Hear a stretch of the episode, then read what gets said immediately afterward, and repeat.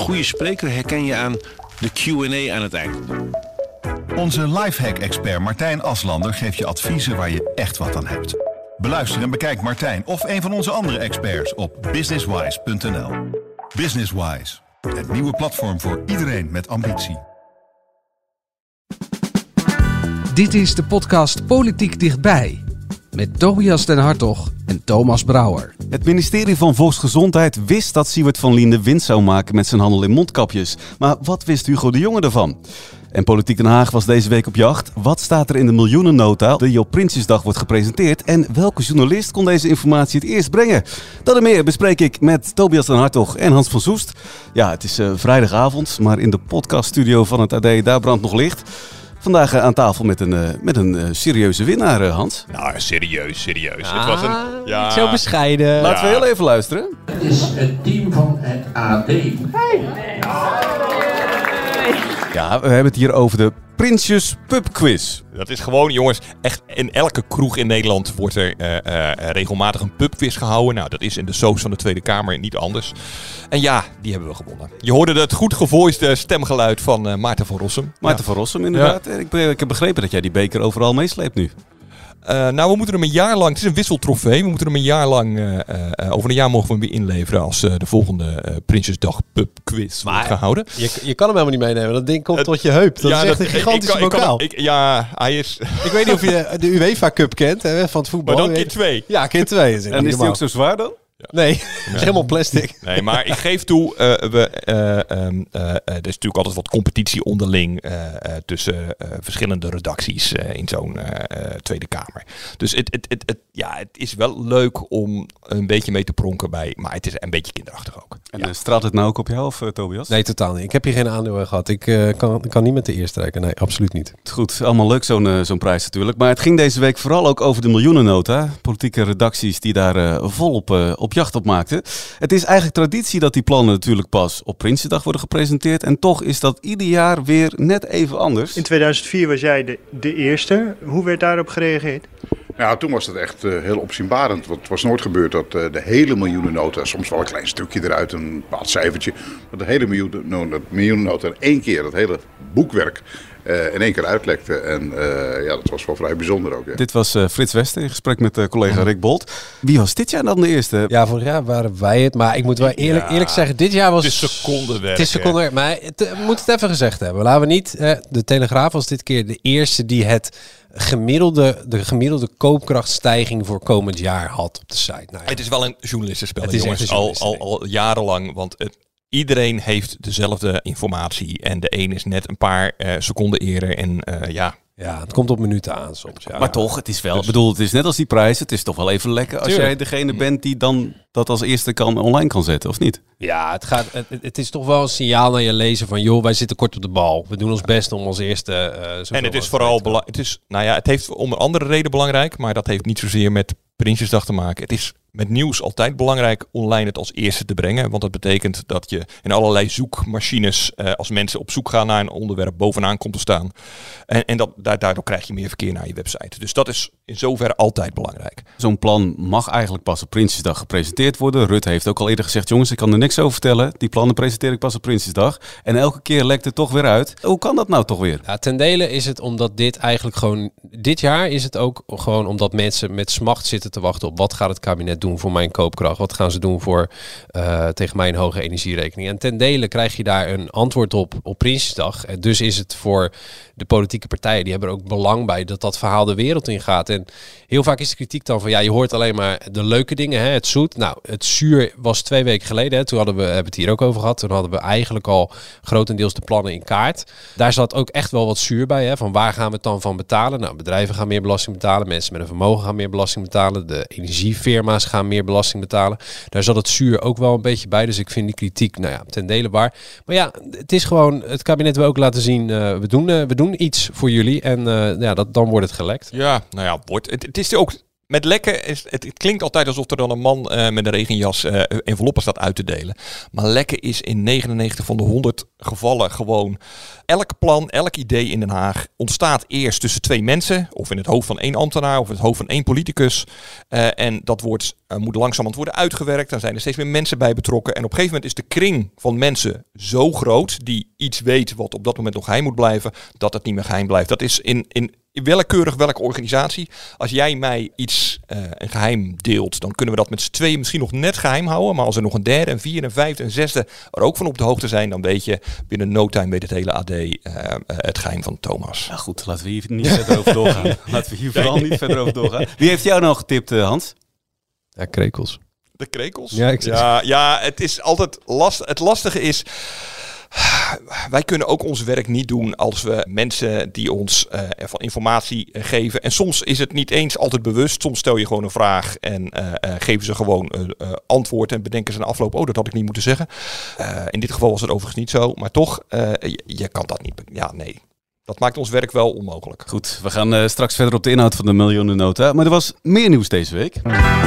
Siewert van Linde en zijn zakenpartners hadden al in een vroeg stadium de intentie om miljoenen binnen te halen met de mondkapjesdeal met de overheid. We gaan die shit naar Nederland halen en we worden miljonair. Het ministerie wist dat er winst gemaakt kon worden. Dat is nog iets anders dan dat er heel veel winst gemaakt kon worden. Als je natuurlijk met de wijsheid van nu terugkijkt, dan, uh, ja, dan voel ik me daar ook ongemakkelijk bij. Ja, Van Linde en zijn compagnons die claimden onbezoldigd mondkapjes te leveren aan de overheid, maar die bleken intussen miljoenen te verdienen. En minister Helder van Langdurige Zorg die deelde vandaag het onderzoek naar die zogeheten Siever Deal. Wat stond er nou precies in? Nou, heb je even 600 pagina's? Uh, ja, hier meer nog. Ja. ja, het rare was, je kreeg veel meer details, maar niet echt een nieuw inzicht. Eigenlijk het merendeel wisten we. Siewert van Linde uh, maakte goede sier uh, in de media. Ik kan Nederland, het was het land van corona. er was een enorm tekort aan mondkapjes. Er ging het de hele dag over in praatprogramma's, maar ook in de Tweede Kamer in debatten. Er waren tekort, moesten kopen, kopen, kopen. En hij was de man die zei, ik kan het probleem oplossen. En ik doe het nog gratis ook. Nou, hoop reclame. aanvankelijk komt hij er niet doorheen met zijn plannen. via zijn politieke contacten krijgt hij toch een voet tussen de deur bij de overheid. Hij sluit de deal. En later blijkt dat hij uh, het helemaal niet om die deed, maar dat hij uh, miljoenen in zijn zak heeft gestopt. Ja, en, en, en, en de overheid wist dus dat hij eraan ging verdienen. Sterker nog, dat is ook niet verboden. Nee, dat mag, dat mag. Alleen hij heeft natuurlijk de rest van Nederland voor de gek gehouden. Want hij heeft ook allerlei bedrijven, uh, zoals Randstad, uh, voor de gek gehouden. Die uh, dachten, oh wat een prachtig initiatief, daar willen we ook wel mensen voor uitlenen. Ja, die hebben hem nu voor de rechter gedaagd. Wat de minister ook steeds zegt is, we wisten dat hij eraan ging verdienen, maar zoveel, dat wisten we niet. Ja. Dat zegt ook wel iets over de chaos, nou ja, van, dat moment. de chaos van dat moment op het ministerie. Ik bedoel, daar zitten geen, er zitten geen pannenkoeken. Hè. De, zeker de, de hoogste ambtenaren die direct betrokken waren met deze deal. Een daarvan heeft nog op financiën gewerkt. Ik bedoel, dat zijn niet mensen die onbekwaam zijn of die daar nooit, uh, nou ja, nooit mee in aanraking zijn geweest. Maar het was kopen, kopen, kopen. Dat was, uh, dat was op dat moment het mantra. En we kijken later wel naar de schade en de bonnetjes. En ja, zo is het dus ook. Zo lijkt het in ieder geval ook te zijn ontstaan. Nou, sterker nog, zo, als, je, als je dat feitrelaas leest. Nou ja, Tobias en ik hebben ook nog niet de kans gehad om alle 700 pagina's te lezen. Maar we zijn er wel diagonaal doorheen gegaan. Als je dat feitrelaas leest, zie je bijvoorbeeld ook dat Kamerleden daar ook bewust uh, uh, druk opzetten. Uh, het Kamerlid Pieter Omtzigt, toen nog prominent CDA en partijgenoot van Siewert van Linde, die had vaak onder onsjes met Siewert en die liet zich ook het hoofd op hol maken door de praatjes. Ik kan het probleem oplossen en ik doe het ook nog een keer gratis. En vervolgens ging Pieter Omtzigt al zijn contacten aanboren. er staat een hele grappige conversatie tussen een ambtenaar van het ministerie van Algemene Zaken, dus een van de ambtenaren van Rutte, en een ambtenaar van VWS. En die ambtenaar van Algemene Zaken die zegt, jeetje, heb ik alweer, ik, ik, even parafraseert even uh, vrij. Die omzicht blijft me maar bellen over uh, wanneer we nou eens een keer wat doen met die Van Linde. Kan jij hem niet eens terugbellen? Waarop die ambtenaar van VWS zegt, ja, ja, doen we wel. Ik hoop dat je nog een prettig weekend hebt. Kortom, in het weekend was die ambtenaar ook aan het bestoken. Hij is het minister van Volksgezondheid. Of dat moment heet dat niet Volksgezondheid, maar medisch nog wat. Martin van Rijn was hij aan het bestoken van wanneer horen we nou eens wat over die Siewert deal. Dus van alle kanten stond er druk op.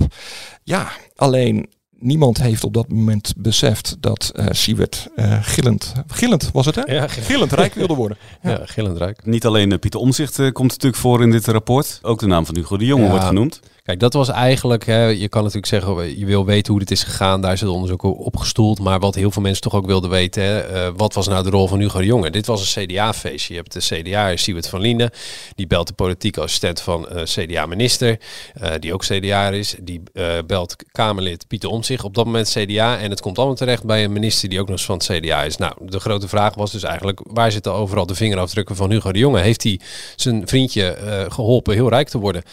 En als je dit rapport, voor, voor zover we nu hebben gelezen, op de zeef legt, dan zijn er niet echt nieuwe feiten aan het licht gekomen als het gaat om Hugo de Jonge. Dus het is niet gebleken dat hij willens en wetens van Liende uh, heeft geholpen rijk te worden. Daar is wel behoorlijk naar gezocht. Hè? Allerlei, al die app-conversaties zoals Hansie net al schetste, dat is ook, op, uh, ook voor, voor, voor wat betreft Hugo de Jonge allemaal op de zeef gelegd. En ja, er blijft toch weinig achter lijkt het. Komt uh, Hugo de Jonge hier nou sterker uit? Er komt straks natuurlijk nog een onderzoek. Nou, het is het eerste van drie onderzoeken, dacht ik, uh, die Deloitte aan het uitvoeren is. Uh, er komt nog een parlementaire enquête, dus Hugo de Jonge die heeft zich nog genoeg te verantwoorden. Maar ik denk eerlijk gezegd nu in deze mondkapjesdeal dat er niet heel veel politiek vuurwerk meer uit zal ehm, vloeien. wat ik eigenlijk opvallender vond. Nou, ik vond eigenlijk twee dingen opvallend. het eerste is dat uit dat Deloitte-onderzoek bleek uh, dat de mondkapjes die Siewert had geleverd overigens wel deugdelijk waren. Hè? Want wij hebben allemaal opgeschreven dat hij niet alleen heel veel geld had verdiend, maar dat ze ook nog eens een keer niet deugden. En dat er grafeen... Grafeen, zoiets. Grafeen, nou ja, een stofje waar we, iets, we hebben geen scheikunde gehad, dat is wel duidelijk. iets giftigs in zat. Nou, uh, volgens Deloitte was dat niet zo. Nou ja, oké. Okay. Maar um, uh, wat Siewert van tevoren zei van, ah, wacht maar tot dat onderzoek er is, dan zal je zien, uh, uh, dat zal mijn pleit, vrij pleiten. Nou, dat is niet zo, nee. Heeft Siewert nu zelf al op dit rapport gereageerd? Ja, een heel A4'tje met... Uh, zie je wel, we zijn verkeerd begrepen ja. en het is geveerd vervreemd. En misschien is er een, een tweeter, een tweet die ik ooit eens een keer de wereld in heb gestuurd, een beetje uit zijn verband gerukt. Nou ja, allemaal dat soort slappe excuses. Overigens heeft hij niet volledig meegewerkt aan het onderzoek, want hij heeft een hoop niet ter beschikking gesteld, wat Deloitte wel had gevraagd gevraagd. Ja, maar hij, hij, het is wel wonderlijk, want hij heeft toen dat interview gedaan met Buitenhof, waarin hij zei, nou, ik had van de daken moeten schrijven dat ik, uh, dat ik geld aan het verdienen was hiermee. En nu hebben we met, met z'n allen verkeerd begrepen dat, uh, dat, dat hij het nooit gratis zou doen of ja, zo. Wij zijn, wij, zijn, wij zijn gewoon collectief dom, Tobias, ja, denk ik. Ja, we hebben gewoon niet begrepen dat waar hij zei, ik doe het om niet, dat hij bedoelde, ik, ik word er heel erg rijk mee. Ja, dat is ja, stom van ons. Ja, dom. Goed, hoe gaat het dan voor Siewert van Linde aflopen? Nou ja, kijk, los nog van de, de gewoon de, de, uh, de zaken die lopen bij de rechtbank, heeft het ministerie vandaag ook gezegd, nou, ook als wij nog separaat stappen tegen hem kunnen ondernemen, dan gaan we dat doen. En nou, om maar iets te schetsen, dat Deloitte-onderzoek kost 6 miljoen. Nou, Siebert die wil vast wel zijn, zijn per ongeluk verdiende geld weer terug aan de gemeenschap geven. Dan zou ik beginnen met een, uh, een tikkie van 6 miljoen naar die, uh, naar die jongen te sturen. Maar ja. Komende dinsdag, dan is het zover, de derde dinsdag van september. En dat betekent... Ja, dan gooi hem er maar in. Oh, ja, oh sorry. Ik, uh, ja, de troonrede. Prinsjesdag. De koning! Leden van de Staten-Generaal. En zoals ieder jaar komt de minister van Financiën naar de Tweede Kamer voor het aanbieden van de miljoenennota. En daar gaat het koffertje open en komt de miljoenennota naar buiten. En zal die overhandigd worden aan de voorzitter van de Tweede Kamer. Leven de koning! Hoera! Hoera! Hoera!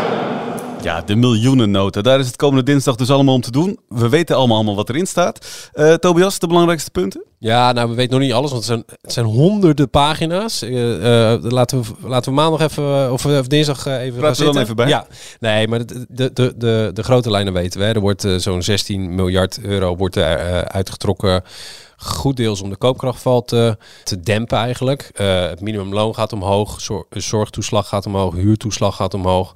Bedrijven gaan wat meer belasting betalen, vermogen gaan wat meer belasting betalen. Een beetje die mix, die ligt uh, al wel een beetje of twee op tafel. Dus uh, eigenlijk is de, als je een beetje door je oogharen kijkt, dan is het de bedoeling dat de laagste inkomens flink vooruit geholpen worden. Hè? Dat die echt uit de penarie worden ge geholpen eigenlijk. En dat de hogere inkomens en ook de werkenden, ja, die hoeven niet op heel veel veel plusjes te rekenen. Mensen die het slecht hebben, daar wordt het meest voor gedaan. Ja, en is dat als jullie dat, want jullie hebben dat nu even doorgenomen, als je dat nou moeten inschatten, is dat voldoende om, om die mensen nu al te kunnen helpen? Nee, en het Prinsjesdagpakket, en dat is het gekke uh, aan alles wat er nu is uitgelekt, is dus nog niet compleet.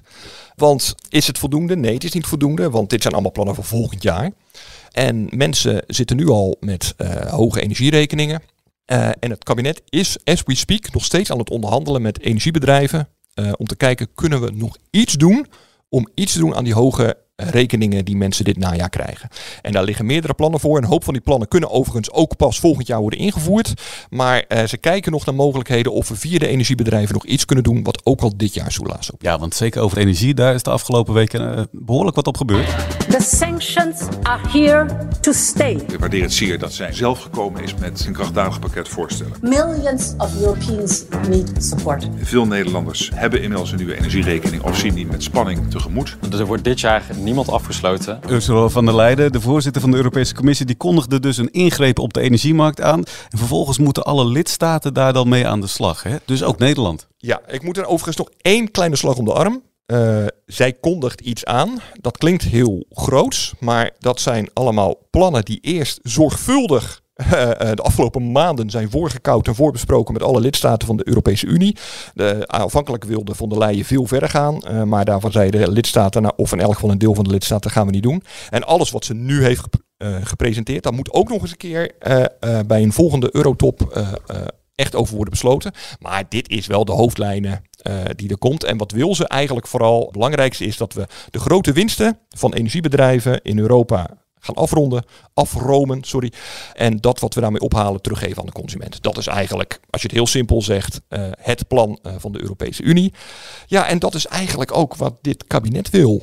En daarvoor zijn nu die gesprekken met de energiebedrijven. Want eh, vervolgens zegt Europa van der Leyen hoe jullie dat geld teruggeven aan de burger. Dat moet elke lidstaat lekker zelf weten. Nou ja, wij denken eraan om dat, of we proberen het in elk geval dit kabinet, om het via de energiemaatschappij te doen. Zodat je al direct minder geld voor je energierekening betaalt. Een soort prijsplafond voor het eerste gebruik. Hè, bijvoorbeeld het gemiddelde gebruik van een huishouden is geloof ik 2500 kilowattuur stroom per jaar. Dus je zou bijvoorbeeld kunnen zeggen, ik zeg niet dat dit het is, dit is eh, maar eh, voor 2500 kilowattuur betaal je een lagere prijs. En alles wat je eh, meer gebruikt, eh, ja, daar moet je dan wel wat meer voor betalen. Ja, die energiebedrijven die staan vast te trappelen om hier aan mee te doen. Nou, ze zijn, er was van de week een, een hoorzitting met een aantal van die bedrijven in de Tweede Kamer. En kijk, zij zeggen de, de, eh, de marges voor energiebedrijven zijn ook zijn vrij klein. Dat is niet helemaal waar, want echt de grote jongens maken echt honderden miljoenen euro's winst. Hè, als je kijkt naar de Eneco's enzovoort. Maar we hebben heel veel energiebedrijven in Nederland. En een aantal is ook al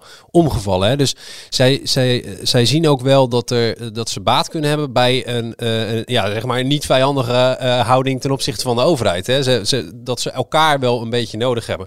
En eh, ja, zij. Zij weten natuurlijk ook wel dat die, die, eh, die, die, die winsten zijn enorm. En eh, gaat het kabinet dat niet vriendelijk van ze afpakken, dan gaan ze dat wat onvriendelijker van ze afpakken. En we moeten eigenlijk ook een verschil maken tussen eh, degene die de stroom aan jou verkoopt en de energieproducent. Het gaat eigenlijk vooral om de producenten. Dus het gaat om de eigenaren van de centrales. Dat zijn in Nederland overigens vaak gewoon Essent en Vattenfall. En, noem. Essent heet het niet meer. Dat is nu Ja, dat is anders.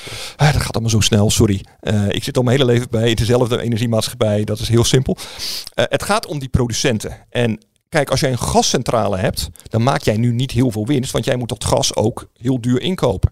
Maar als jij een windmolenpark hebt, die krijgen dezelfde stroomprijs eh, als. eh, en die is nu dus heel hoog. Om, dat is namelijk gebaseerd namelijk op die gascentrale die zo duur zijn gas moet inkopen. Dus die, als je een windmolenpark hebt, dan loop je echt binnen. Nou ja, daarvan gaan we dus nu zeggen, en dat hebben we dus, dat moeten we eigenlijk Europees doen. Want als het ene land het wel doet en het andere land het niet, ja, dan gaan zeggen die producenten, nou, dan zet ik mijn windmolenpark voortaan niet meer in Nederland neer. Maar die winsten, die gaan we afromen en die willen we dan laten terugvloeien naar de consument. En per wanneer gaat dit dan in? Want het is waarschijnlijk Ja. nog niet nou dit ja, jaar. dat gaat ik. dus waarschijnlijk Nee. pas vanaf volgend jaar gebeuren. En wat kunnen we dan nog doen voor komende herfst? Nou ja, een van de dingen waar nu dus over gesproken wordt, is een soort van fonds. eh, eh, om te zorgen dat mensen eh, die de rekening niet meer kunnen betalen of de laagste inkomens eh, ehm, eh, ja, dan toch wat geld krijgen of een lagere rekening krijgen. Nou, ja, daar zijn ze nu over aan het praten met die energiemaatschappijen. Als we dat geld nou bijvoorbeeld aan jullie geven, kunnen jullie dan zorgen? of moeten we het geld misschien aan de burger direct geven? Nou ja, dat is allemaal, daar zijn ze nog eens echt aan het puzzelen. De laatste stand van zaken die ik erover kreeg is van afgelopen middag. En uh, mij is echt verzekerd, er liggen nog steeds meerdere opties op tafel. Uh, ze zijn allemaal even uh, waarschijnlijk en iedereen wil eigenlijk wel meewerken. En het is nu vooral rekenen wat is het meest handig en wat kunnen we het snelste doen. Zodat je de mensen het geld geeft die ja. het echt nodig hebben en niet de mensen die die het best wel kunnen. Nou ja, we kunnen je kunt natuurlijk een, een, een algemene korting geven op, uh, dat hebben we gedaan hè, dit jaar, btw-verlaging ja. op energie. Alleen het nadeel daarvan is, uh, nou ja, of je over nadeel noemt, even uh, als je financieel kijkt, en je moet ook zuinig omgaan met belastingcenten, dat die btw-verlaging komt ook terecht bij mensen die het niet zo heel erg hard nodig hebben. Terwijl je eigenlijk vooral met belastinggeld die mensen wil ondersteunen die het echt nodig hebben. Nou ja, dus hebben we bijvoorbeeld voor die btw-verlaging, kijk even naar Tobias, besloten dat die volgend jaar, die gaat niet meer door. Die stopt. Maar de energiebelasting gaat dan weer wel verder omlaag. Die blijft wel eh, laag, Ja. gaat omlaag. Ja.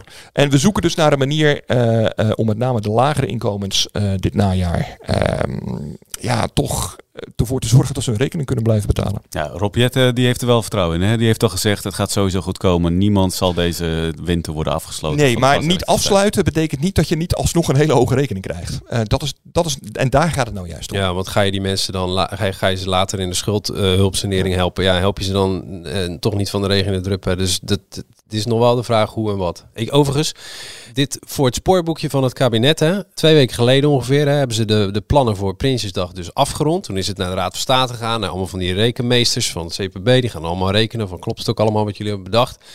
Daar gaan dus twee weken overheen. eh, overheen. Dat document ligt daar gewoon eh, ja, de dood op tafel. Dan is het dus Prinsjesdag. En dat gaat allemaal over 2023. Maar die hele energiediscussie gaat daar ook over. Plus, dat gaat nog over het staartje van dit jaar. Dus als jij Sigrid Kaag bent en je hebt je, netjes je, je spulletjes in je koffertje zitten. Ja, het is maar half waar. Want er komt nog een, een energieonderhandeling overheen. Waar ze overigens zelf aan meedoet. Hè. Maar de, de, het grijpt allemaal zo in elkaar. Dus het is zo complex. Dus als wij het hier hebben over Prinsdagplannen. Ja, neem ze met een korrel zout. Want zodra dat eh, er een akkoord is over eh, de energierekening. Ja, dan kunnen al die rekenmodelletjes die zijn op, in één klap niet zo heel veel meer waard. Overigens, eh, überhaupt om eh, de luisteraars eh, een beetje een, weemoedig of deemoedig te maken. Eigenlijk is, als je kijkt naar de afgelopen pff, eh, 20 jaar, al die voorspellingen die op Prinsjesdag worden gedaan over dit wordt de gemiddelde koopkracht, dit wordt de gemiddelde economische groei. Het zijn allemaal maar prognoses. Hè. Ze komen nooit precies uit. Hij pleit er nu eigenlijk voor om het af te schaffen. hè? Dat zeg ik door? niet, want je moet iets hè, op hebben om beleid op te maken. Hè. Je, eh, natuurlijk, dat begrijp ik heel goed.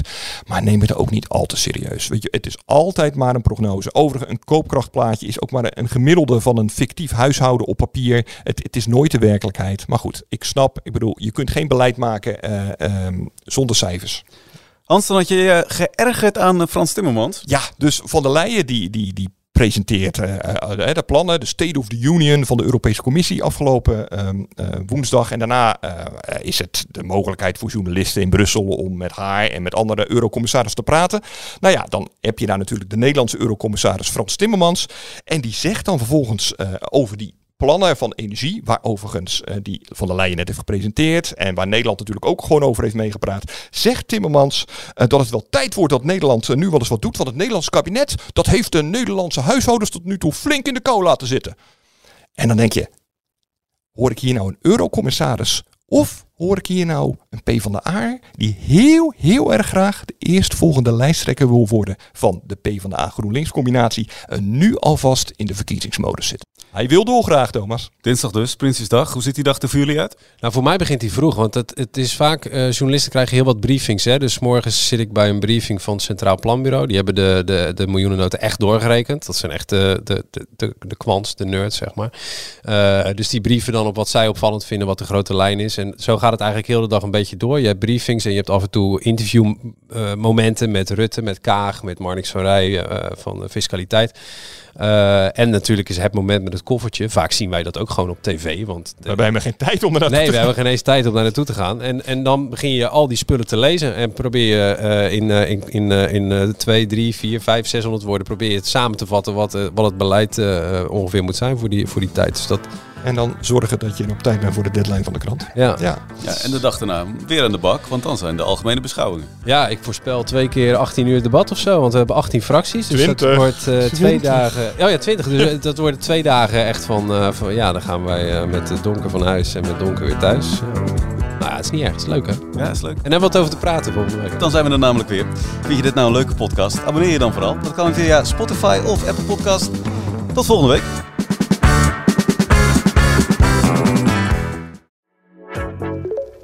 Spreker herken je aan de Q&A aan het eind. Onze lifehack-expert Martijn Aslander geeft je adviezen waar je echt wat aan hebt. Beluister en bekijk Martijn of een van onze andere experts op businesswise.nl. Businesswise, het nieuwe platform voor iedereen met ambitie.